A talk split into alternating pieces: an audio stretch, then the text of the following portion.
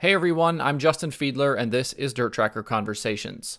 This time on the show, I'm joined by SpeedSport and Sprint Car and Midget Magazine contributor Kyle McFadden to talk all things Central Pennsylvania sprint car racing.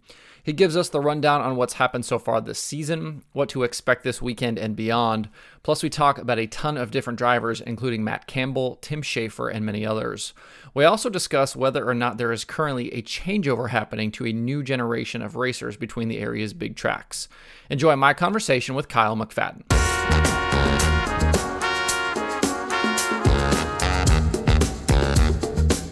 First off, I feel like you're one of those names that we've seen kind of pop up here in, in recent years with, you know, a lot more coverage on SpeedSport and Sprint Car, but give me just a quick kind of rundown on, on your background and kind of how you got to this point.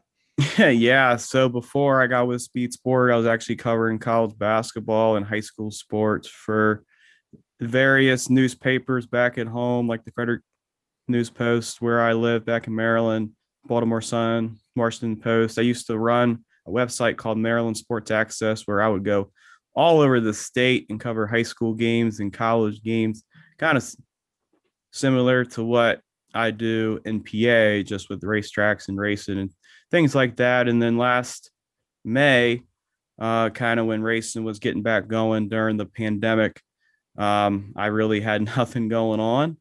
And I just wanted to kind of uh, always, always grew up a race fan, but never really got too serious with the racing coverage and the racing, just like the writing and things like that. And I had a pretty extensive journalism background up up to that point, and I just kind of wanted to get my feet wet in that and kind of branch out, and sprint car racing was right in in my backyard, um two hours away from me at the very most.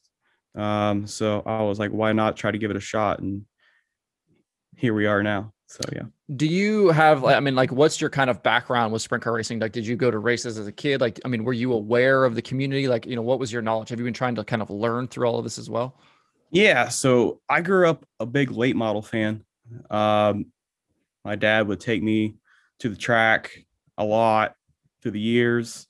Um, Hagerstown Speedway, that was like my home track. uh I only lived like forty minutes away from Hagerstown, and so that's where I would be a lot as a kid. And honestly, I didn't see my first sprint car race until twenty seventeen. uh I think that was the year I was kind of going through social media and saw that Kyle Larson was racing a sprint car near me, and I was like, well, Dad, like, I got nothing going on tonight, so might as well go see this race with Kyle Larson in it. And I'll never forget the first time when I saw a sprint car rolling down the front stretch at, at Hagerstown Speedway. I was honestly hooked in that moment. And uh, eh, it's been a lot of learning up to this point, because I didn't really watch sprint cars growing up, you know, just the names and the history of the sport and just how the cars work in general. Um, so it's been a lot of learning in that regard, but honestly, I think it's really cool because I'm kind of in this with an open mind. Don't really, didn't really have any drivers that I knew growing up in sprint car racing. I knew nothing. And so it's really cool to just kind of go into this with an open mind. Um, you know, as a late model guy growing up, I would have never really thought I'd be this involved in sprint car racing, but here things are now. And yeah, so it's fun. I want to talk to you a ton about Central P A stuff. And obviously, you know, the, the kind of beginning of the season here, I feel like we've had a ton of different winners. Um, and it doesn't really seem like, you know, we, we haven't had a Dietrich or a Dietrich or, you know, a Macri or somebody really kind of seize control of some of these places, um, you know, between Lincoln and, and Williams Grove and Port Royal. And, you know, we got guys like Justin Peck coming in here winning. Kind of give me your overall impressions of the, the Central P A sprint car season here, kind of early in the, in the spring here. Yeah, honestly, it's kind of hard to judge. You know, I was kind of talking with Danny Dietrich about this. You know, when do you feel like things are going to ramp up? When do you feel like you will get a good feel of your race program, feel of the competitors around you, kind of where you feel like you stack up?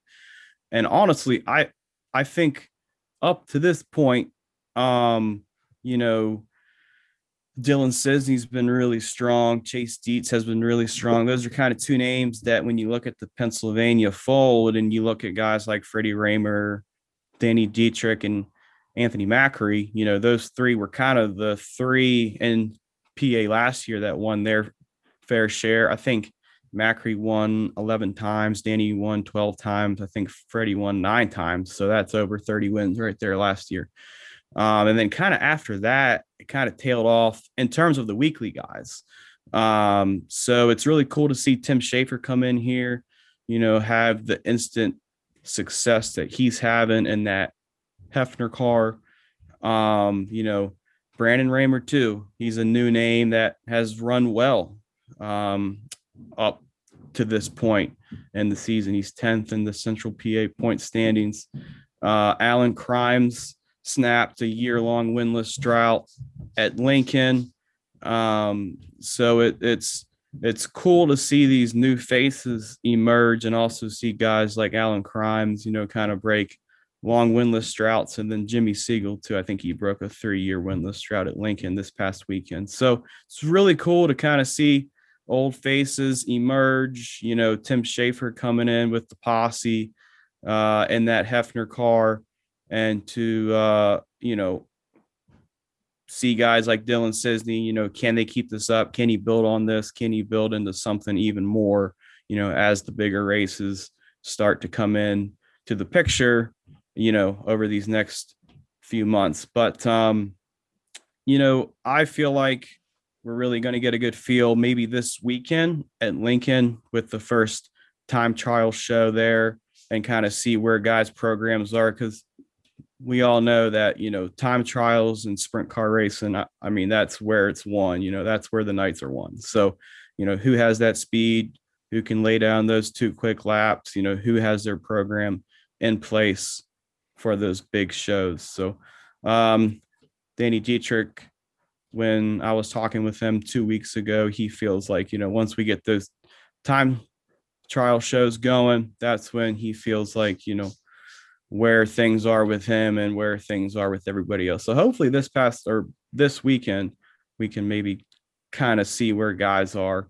Uh, it's kind of tough, you know, with the pill draws and, you know, things like that to really see where programs are, but you look through the field and, and, and see guys like Chase Dietz who are advancing, you know, their race car seems like five, six spots every night to finish on the podium, and guys like Kerry Matson, you know, driving through the field, and Tim Schaefer went fourteenth to fourth last weekend at the Grove, and, you know, kind of see where, you know, see what they can do uh, in a time trial format. So, yeah.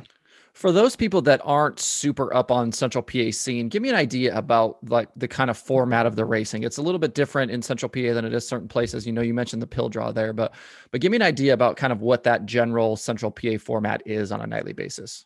Yeah, so you got your handicap format like at Lincoln.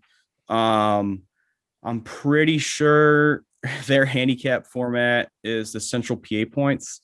Um, so Central P A points are paid first through tenth or awarded first through tenth. You got fifty points for first place, and then going on back to tenth, you get ten points. And so I believe that's how uh, they invert things. It's a full invert. Um, to my knowledge, at the Grove, I think it's just a random draw, like a random pill draw. Uh, and then at Port Royal, they have a handicap format too. So, um, you know, that shakes things up quite a bit because you're going into the night, you know, if you win at Lincoln one week, you're probably going to be starting in the back the next week. Uh, if you don't finish the race at Lincoln one week, you're going to be running uh, up front or have a chance to run up front the following week. Um, and then obviously at the Grove, your night's kind of dependent upon what pill you draw. Um, so, you know, that as, you know, the race fan inside of me wishes they would time trial every night or, you know, kind of do away with with these whole pill draw things. I kind of like the handicap format too, because I was talking with, I have a good friend who owns a race team, uh, a three fifty-eight race team. He um, you know, with the handicap format, yes, it's can get kind of dangerous when you got slower cars up front, but it, it gives those teams an opportunity to, um, you know, get better each week, showcase what they have, try to make a few extra bucks, and hopefully, like, in return, you know, they can put that toward their race teams and, you know, keep on building toward toward their, uh, you know, future endeavors. But, um, you know, kind of wish we did away with the whole, you know, pill draw formats and the handicap shows, and just wish we time trialed every week. That's just me, but, you know, don't really see that changing anytime soon. So. Do you think that because of the way the format is, is like why we've seen some of these guys like Wagaman and Jim Siegel and some of these guys that have won lately, like they've gotten these opportunities because they've gotten those decent pill draws? Yeah. You know, the first, um, definitely that first, the icebreaker, you know, Tim started, Tim Wagaman started, I believe he started on the front row. Um, you know, Justin Peck has definitely gotten lucky. Definitely got fortunate with those pill draws here. He's got two wins in Central P A, and looking through it now, he's got second place on opening day at the Grove, and he started up front or started uh, toward the front in that too. So, um, yeah, you know, those guys, um, you know, not, you know, Tim Wagaman, I was watching him last year, you know, he was really fast all throughout the year. So, you know, and I didn't really see this past weekend's race at Lincoln, the one that Jimmy Siegel won. Um, but, you know, pill draws for sure have been, you know, kind of setting the setting the tone for the night, uh, or setting the tone early this season in Central P A. So, yeah, I mean, you know, you don't want to discredit, you know, wins up to this point, or putting like asterisks on wins or like whatever, but, you know, cause like Justin Peck's had speed, even without a good pill draw. You know, uh, the icebreaker at Lincoln, he uh, almost didn't qualify for that race, and he ended up finishing ninth uh, on a track that was very hard to pass. It was hammer down, wet, very heavy. Um, so, you know, you look at performances like that, that kind of validate his speed so far. So, I mean, to some degree, yes, some no. You kind of do have to look at, you know, kind of break things down during the course of the night and kind of see how guys are running elsewhere, you know, if they're not starting up front, and kind of look at it, like look at the other races they've ran and see what they've done. So, yeah, but as as I mentioned earlier, I think we're going to get a good feel on, you know, where guys are at this weekend at Lincoln with their time trial programs. I, um, I, I like to have fun with Jeremy Elliott once in a while. And, and he posted his, his top fifty this week, and, and mentioned the, the Justin Peck pill draw as, as something, you know, that, you know, he thought obviously had helped Peck win those races. And I, I came at him a little bit just because, you know, it's, it's not easy to win anywhere. I don't care if you're in Pennsylvania or with the Outlaws or the All-Stars or Ohio or California, like you still have to go win the race. Right. So, but I feel like, you know, that like something that kind of came out of that conversation was that people kind of thinking Central P A is is down a little bit in terms of talent, or, you know, maybe some of these young guys just aren't quite to the level of some, you know, if you start talking about some of the guys of the past, Stevie Smith and, and, you yeah, know, the names uh, are big. Yeah, exactly. Like these guys in, in the past, and, like, you know, where, where maybe not where we have been in the past, but like you look around and it's, it's Macri and it's, it's, you know, Dylan Sisney and, and it's Freddie Rahmer. Like you've got a lot of young guys that are super talented, but, but where do you think we are kind of in the terms of, of Central P A sprint car talent right now? Yeah, I was talking with talking with Jared Esch about this last weekend or two weekends ago at Port Royal, and his dad is Doug Esch, you know, very accomplished racer in the area. And, you know, he told me it, it and, and this is no surprise, but the drivers are feeling this. He said it might be a weird transition, you know, from eight years ago, even three, four, five years ago to the next three, four, five, six years, you know, maybe not that long, but at least right now, you know, it's a weird transition. So, because when you look at the record books, I was compiling wins, and I'm still in the process of doing that. And, you know, Lance has got well over three hundred wins. And then you have Danny Dietrich, who has uh, over one hundred wins between the five main tracks, Williams Grove, Lincoln, Port Royal, Baps, and Steelings Grove. But after that, it was a huge fall off. Mm-hmm. I think Freddie Rahmer's got thirty wins. Uh, you know, Lucas Wolf's got over forty between those five tracks, but he's not in the area. You know, not now. He's with the All-Stars. Um, Anthony Macri's got ten, I think. I think Dylan Sisney's got seven between those five tracks. And, you know, so in terms of, you know, you look at the history books and it it really opens your eyes and it's like, wow, you know, there's a lot of faces that are unproven. And so, you know, as Keith Kaufman told me, I was on the phone with him this past week. It's like, you know, those guys are going to win races, but it's like, how many of them are they going to win? Because when you think of the greats like Lance Dewease and Fred Rahmer, like they've had twenty win seasons, thirty win seasons. A guy like Danny Dietrich hasn't won over twenty yet. And so, you know, I know that's on his mind. I did a, I did a story on him to start the year, and that's like one thing that he badly wants to do. He wants a twenty win season. He hasn't had that yet.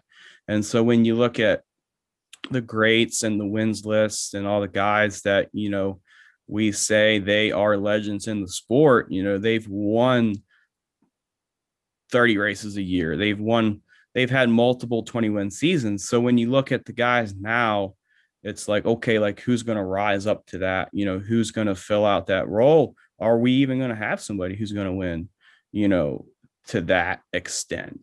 Um, and then also too, like when you think of the posse, it's like, you know, it's guys who can beat the Outlaws, you know, who has the speed to contend with the Outlaws each and every single week. And, you know, Danny Dietrich, he's beaten the Outlaws before more than once. He did it, I think two years ago at Bridgeport.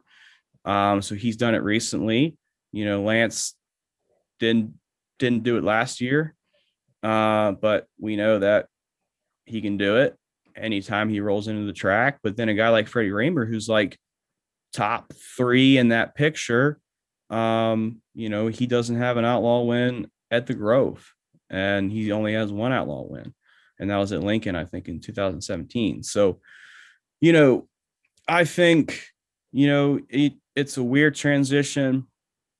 Um, you know, I didn't grow up watching the posse in their heyday in the golden years, but I do watch old clips and highlights and races here and there, and you know, try to learn and and try to put myself back then and kind of picture what life was like. And you know, it's um it's we'll see what happens. You know, I think the drivers feel it. um I know Chase Dietz, I was having a conversation with him. You know, he feels he feels that pressure of trying to live up to it, especially for him, like in that Trone car, you know, a car that's got so much history, that's that won so much, even with Greg Hotnet in it. And um, yeah, so a lot of fresh faces. I'm just kind of looking looking down the list, like Chase Dietz and Brandon Rahmer. You know what? You know what?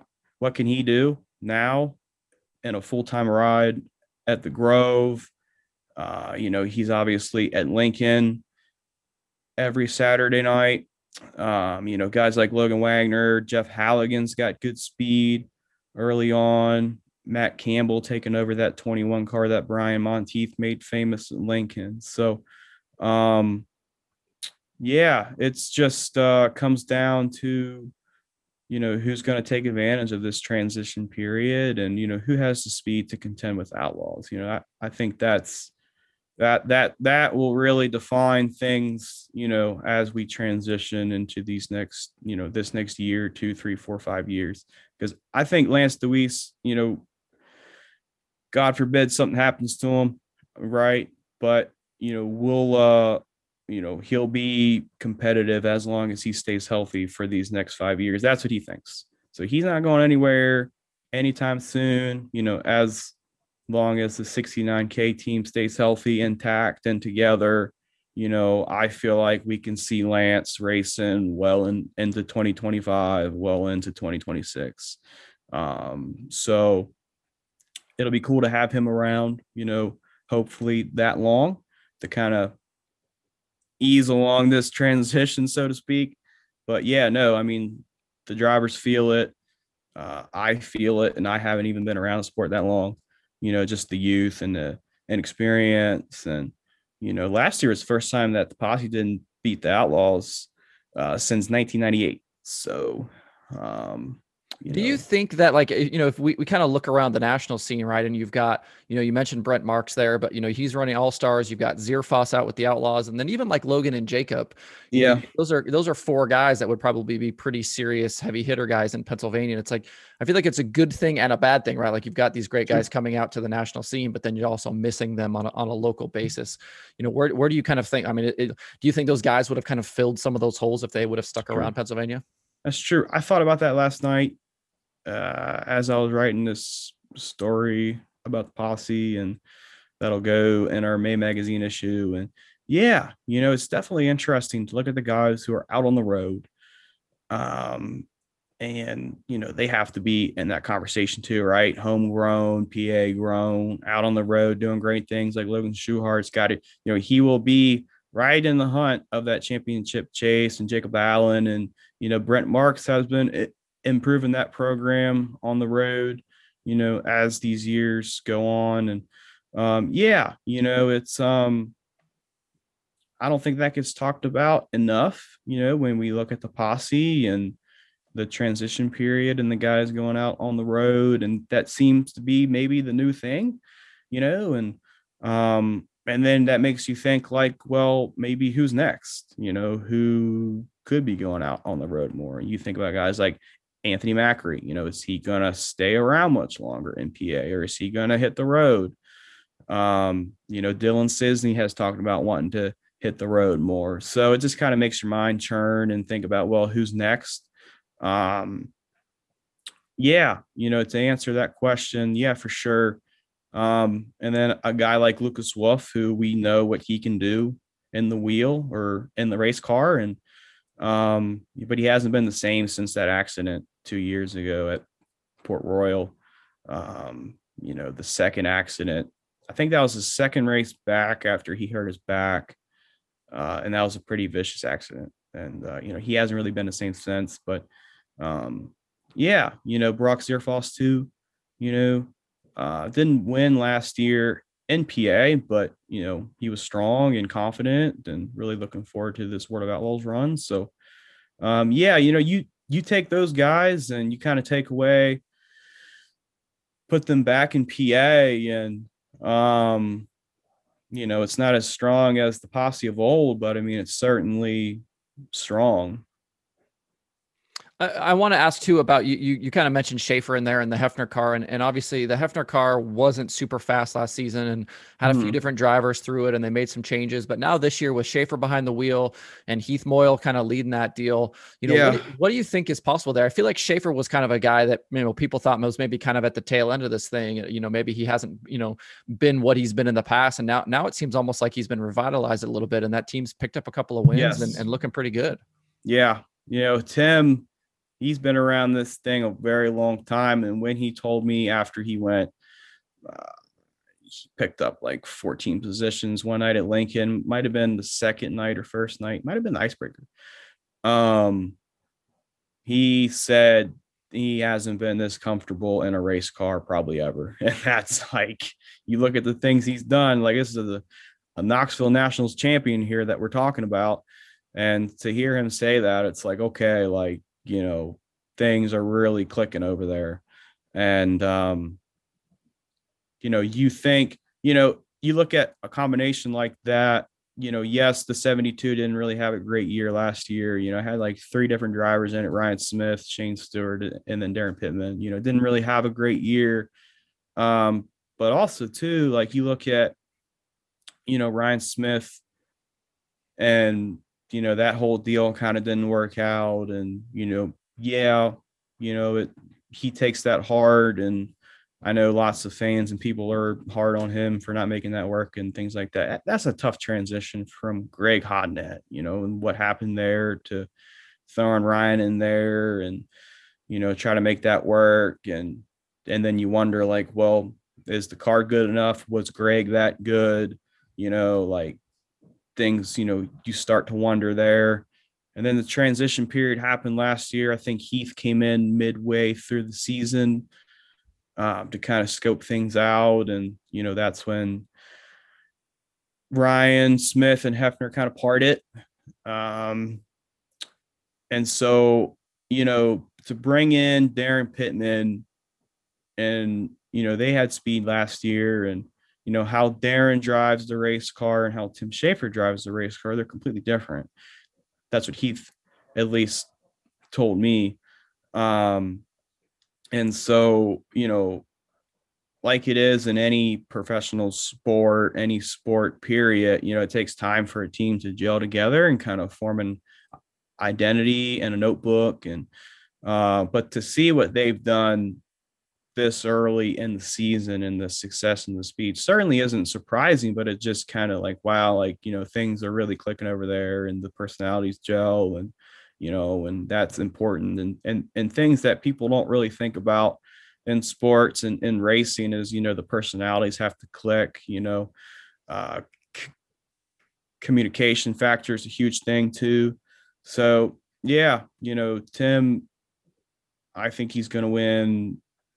You know, it's hard to put a number on it, but it'd be hard pressed to, for him not to win at least a dozen races, I think, in that car. Maybe fifteen, he could hit twenty. I don't really know.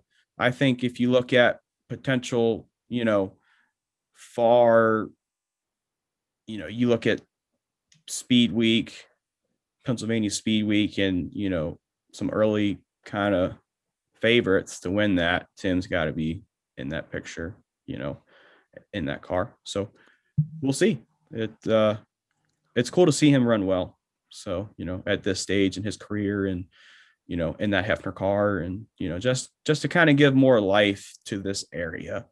Um you know, I know all the younger drivers appreciate him being here, you know, because you learn from that stuff too. So, and it's an important, I think it's important for him to be here too, especially during this kind of transition period, as we've talked about. So, yeah.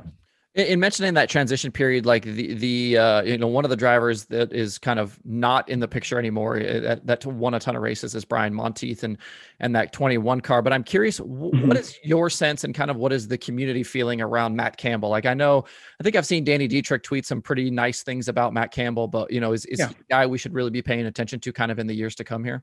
Yeah, for sure. And, uh, you know, Jerry Parrish owns that twenty-one car. He's said it to me many times, and Matt's even said it to me, you know, that Matt reminds Jerry a lot of Brian back when he was hired in that car back in two thousand two or two thousand three or something like that. So, you know, yes, he doesn't have the resume, he doesn't have the big number of wins growing up through the years or this or that, but he's, you know, you watch him race and he races a lot like Brian, you know, um, always pushing the car to, you know, uh, to the limit. Um, you know, he's got the work ethic. He's in the shop multiple times a week. Um, great kid too. Got a great personality. Um, you know, he's had to navigate hard things just to get here. Um, you know, the death of his dad, that's really weighed on him through the years. Um, you know, but what he, when you look at the success that he's had in his family car, the sixteen C, um, you know, because his family, not a lot of people know about this. They kind of jumped into sprint car racing, didn't really have a whole lot of knowledge of it. And to see, you know, how kind of how far they came in that short amount of time, and to see, you know, him pick off multiple wins um, throughout their two, three years together in that family car is no small feat. And to see him kind of jump in and take this opportunity in that twenty-one car, we all know how good that car can run, and, you know, how good that car has been over the years with um, Brian Monteith in it. I think, you know, he's definitely one of those guys that, uh, will grow into, you know, when we look at guys ten years from now, fifteen, twenty years from now, um, I think he'll be a guy, you know, in that conversation in terms of, you know, posse guys, you know, who have really made a name for themselves. So yes, you know, and he's young, you know, he's only twenty-two, I think, um, you know, and I think this is, this is his fourth year of full-time sprint car racing, fourth or fifth. So usually takes about four or five years just to really see consistent results in a four ten sprint car. You know, they're just that hard to drive, and, you know, experience is, is big. And so, you know, give that a little bit more time, and I think we'll start seeing things with them. So, yeah. Uh, we are, it is a, obviously April first as we sit here. So we've had, you know, kind of three, three months here of the season so far, but uh, you know, obviously you're putting out content all the time, and, and, you know, mm-hmm. you cover sprint cars and late models and all kinds of stuff. But as you look back kind of over these first three months, you know, what's a story or a couple of stories that you've written that you were really excited to put out, you know, something that you thought was really neat? Yeah. Um, what I did on Brian Monteith was pretty cool. I thought, you know, just kind of talking with Jerry Parrish, um just about what made him special. The one on Shane Stewart I was really proud of, you know, just kind of telling his story and, you know, what, why he bought Port City, and, you know, you know what could come with that. I'm trying to think, um there's one I'm working on on Kyle Larson right now. I'm actually working on a bunch right now. I would say, because that was um, going to be my other question is what do right, you have, what do you I've have got coming? So many stories coming, and I'm kind of in a weird transition period myself, going through some kind of personal things, just kind of, you know, adulting, so to speak.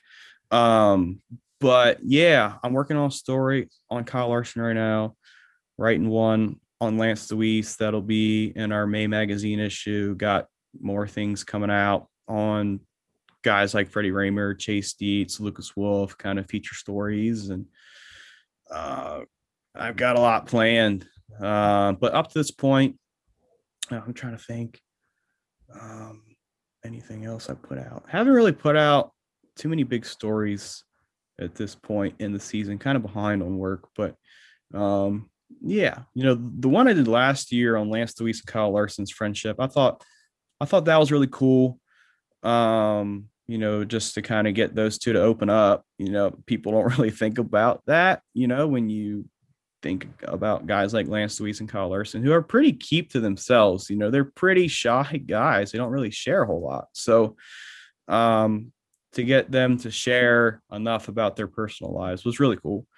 Um, you know, because guys don't really think about it. People don't really think about it. You know, if I'm a driver and if I see this person like me who's a young reporter and they don't really know him, like, do you trust him? You know, things like that, right? So it's just cool to earn trust and just to go in depth behind the scenes and just kind of tell stories, you know, so that's really cool.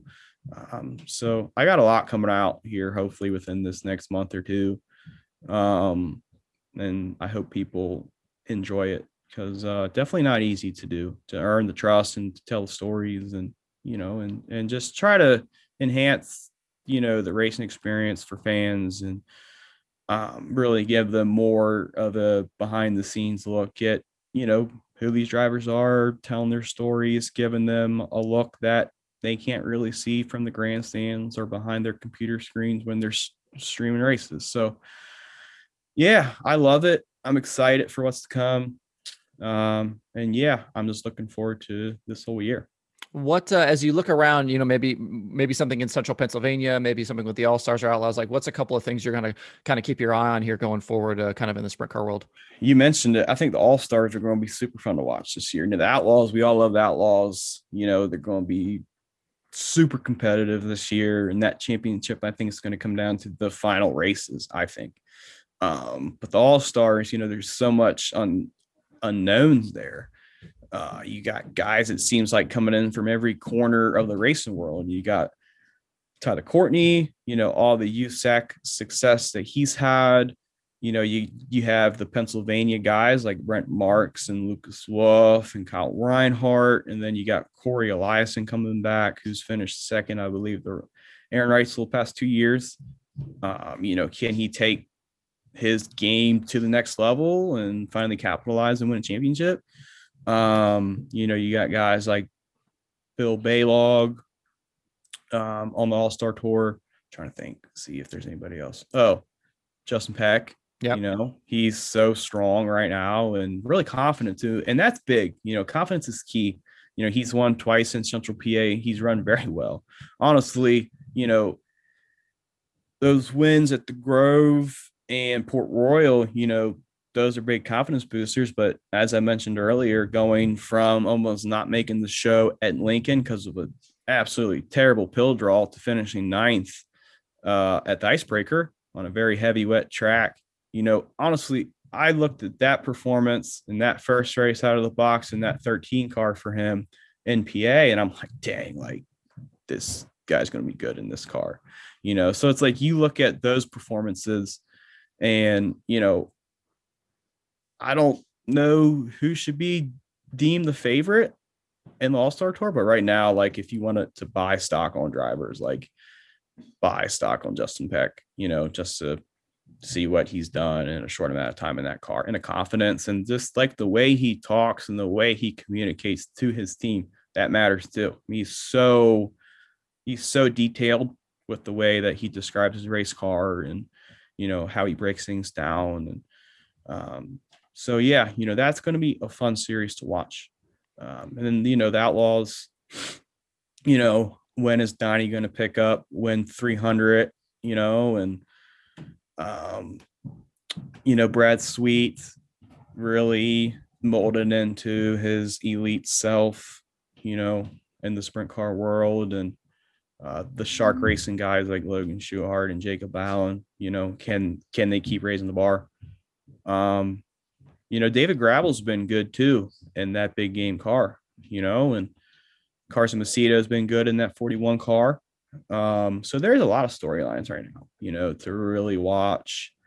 Um, out at out in Knoxville, you know, Brian Brown, you know, um, looking forward to him coming to P A when he can.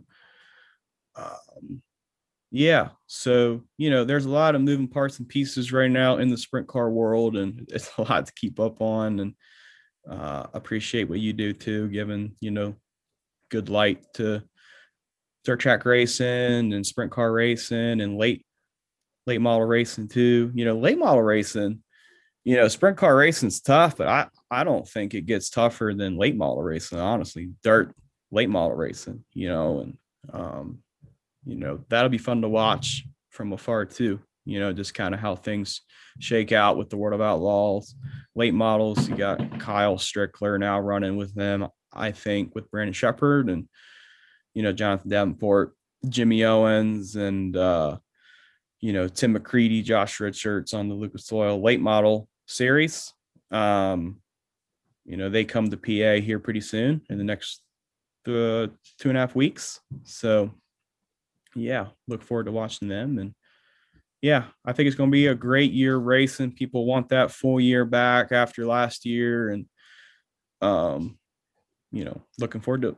I think, uh, you know, the, the, like one of the things I'm excited about, and I, and I talked about it actually yesterday on my daily show, is, is this Bloomsburg Fairgrounds racetrack. And, and I'm yeah. curious, you know, what you know about the situation there. Uh, you know, I mentioned yesterday, Steve O'Neill is promoting this. And if, if people know anything about Steve O'Neill, it's that he's yeah. Port Royal into this incredible facility. So, yep. you know, you know what, what have you heard about that racetrack? Are you going to get a chance to go see some races there? Or, you know, where are you at with Bloomsburg?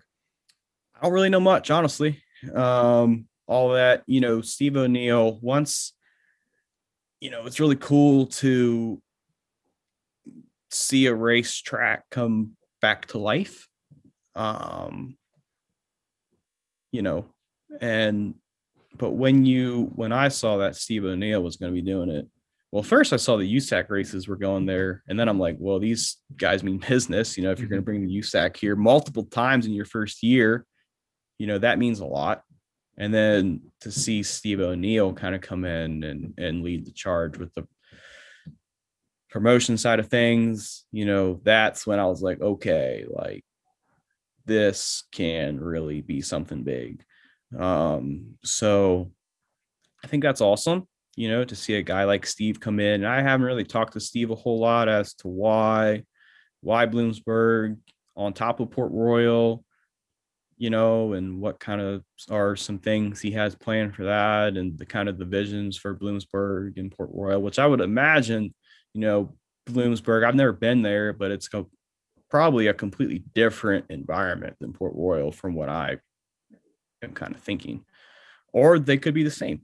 I don't really know, but, um, you know, it's really cool to have a three-eighths mile track in P A on top of Lincoln, because honestly, in my opinion, you know, the three-eighths tracks, the four-tenths tracks like Lincoln, Baps, I think they produce the, the best kind of racing. You know, it's it's not too small, but it's not too big where things can get kind of strung out and not boring, but, you know, don't really see a whole lot of passing sometimes on the big tracks. And so it's really cool to see Bloomsburg come back into the picture all these years later. And I uh, don't really, I don't see any four ten races on the schedule, four ten wing races on the schedule, but hopefully next year, you know, they can get some races on, on the schedule there. And uh, yeah, it's, it's cool. They have a, a kind of diverse slate of races. You know, you got the U S A C coming in, you got the midgets coming in, you got late models coming in, you, you got midgets, you got three oh fives, you got modifieds, you know, the,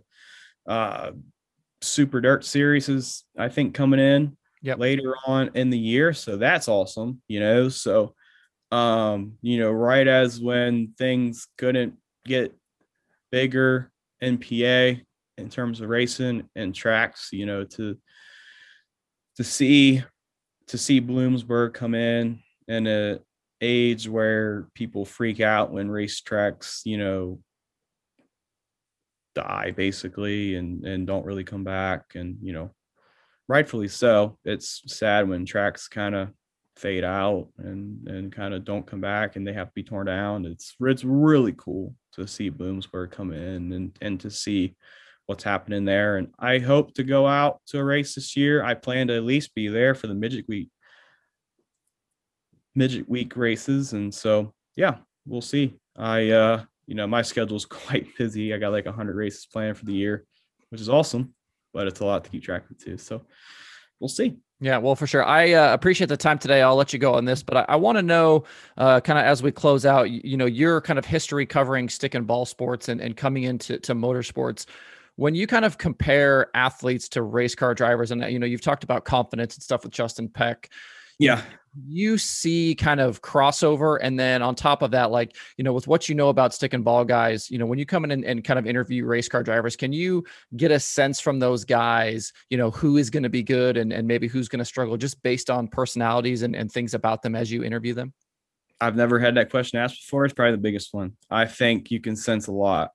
I think you can sense a whole trajectory of a person's, of a race car driver's career based off of how they speak, the way they speak, what they think of themselves, their team, how they communicate things, confidence level, how they build on things onto the next race. And then you look at to like, you look at small spurts, small chunks of a driver's racing career or season. And it's like, okay, like they were running so well here. What happened here? You know, what happened along the lines, and, you know, how are they trying to get out of that? So yeah, I mean, it's, it's, it's huge. I think it's all correlated. I think it's all connected. Um, I was having a conversation with Kyle Larson uh, last month, or right after his few days after his Vegas win. And I'm kind of working on a story on him. Um, the mentality part of it for him was huge. You know, you look at a guy like Kyle Larson, who we all know what he does on dirt, but for so many years, he couldn't get over that Chili Bowl hump. And when he won the Chili Bowl, that's when when he won the Chili Bowl last year, that's what opened the floodgates for his huge year and for even what he's doing now. Um, you know, so you look at confidence is everything. And, you know, to, you know, the an athlete's mind is an athlete's mind, no matter what sport it is, no matter what they're doing. Um, I, so to be around, you know, to be around college basketball players and to be around race car drivers, obviously, you know, can't really compare much, but the one thing that you can compare is their mindsets and the way they prepare and the way they study and watching film, like I coach basketball and we watch lots of film, right, on our teams and how we play and other teams too and how they play and styles of basketball. And it's really cool to talk with drivers. Like they also watch film on themselves, on racetracks, on other drivers. Like Lance Dewease, even last year, was watching bits and he was watching lots of races of Kyle Larson on how to run the fence at Port Royal, just so he can try to have a little piece of that in his racing game. So, and then for those who saw what he did uh, the night before the Tuscarora fifty, he was running the fence, not as good as Kyle Larson. Actually, you know, he ran the fence well Pretty enough good. to neutralize what Kyle Larson was doing, at, at least in turns, turns one and two at Port Royal. So it's really cool to kind of, you know, hear drivers talk about other drivers and, you know, the confidence and what they think of, you know, what they think they need to do to get better. And, you know, and then you kind of get a feel of body language and, you know, talk about what they're trying to do to get better and watch film and things like that and preparation and, you know, and, um, you know, the, the, the drivers that bounce around a lot and don't really, I feel like, settle themselves down. Those are the ones that I don't really worry about, but you kind of look at it and they're like, okay, like, you know, at some point in time, you need to develop relationships in the sport. And, you know, that's, that's key. Um, so, you know, a guy like Shane Stewart, who values their relationships all throughout, all throughout his time during racing. And because he valued his relationships, he's now an owner of Port City. So um, it even goes beyond that. So you have to think about life after racing, but yeah, it's that, that side of me, I think, is really cool in terms of translating or translating that, you know, taking what I kind of learned along the way, you know, throughout covering college basketball and high school sports, and kind of taking that into the racing side of things and kind of having a pretty solid feel on, you know, how successful teams run and work and function and, you know, how drivers kind of kind of go about their business. So well yeah. give me the uh give me the plug zone. Where can we follow you and where can we find your work? Yeah, so you can find my work on SpeedSport and Sprint Car and Midget Magazine dot com. I'm on Twitter at by Kyle McFadden. It's just B Y and then my name. Uh, those are the main kind of three outlets that I post my work, have have my work published, and uh, yeah, trying to tweet more, trying to get more creative with, you know, social media, content, ideas, this and that. Not really a huge, you know, fan of being on social media all day, every day, but, you know, just for various reasons. But yep. Um, yeah, trying to be more creative with trying to, you know, give fans more creative content and, you know, things that they want to see and hear and read. So, yeah. Cool. Well, Kyle McFadden, thanks for the time today. Thank you so much, man, for just, uh, you know, taking the time out of your day to have me on, and hope to do this again soon.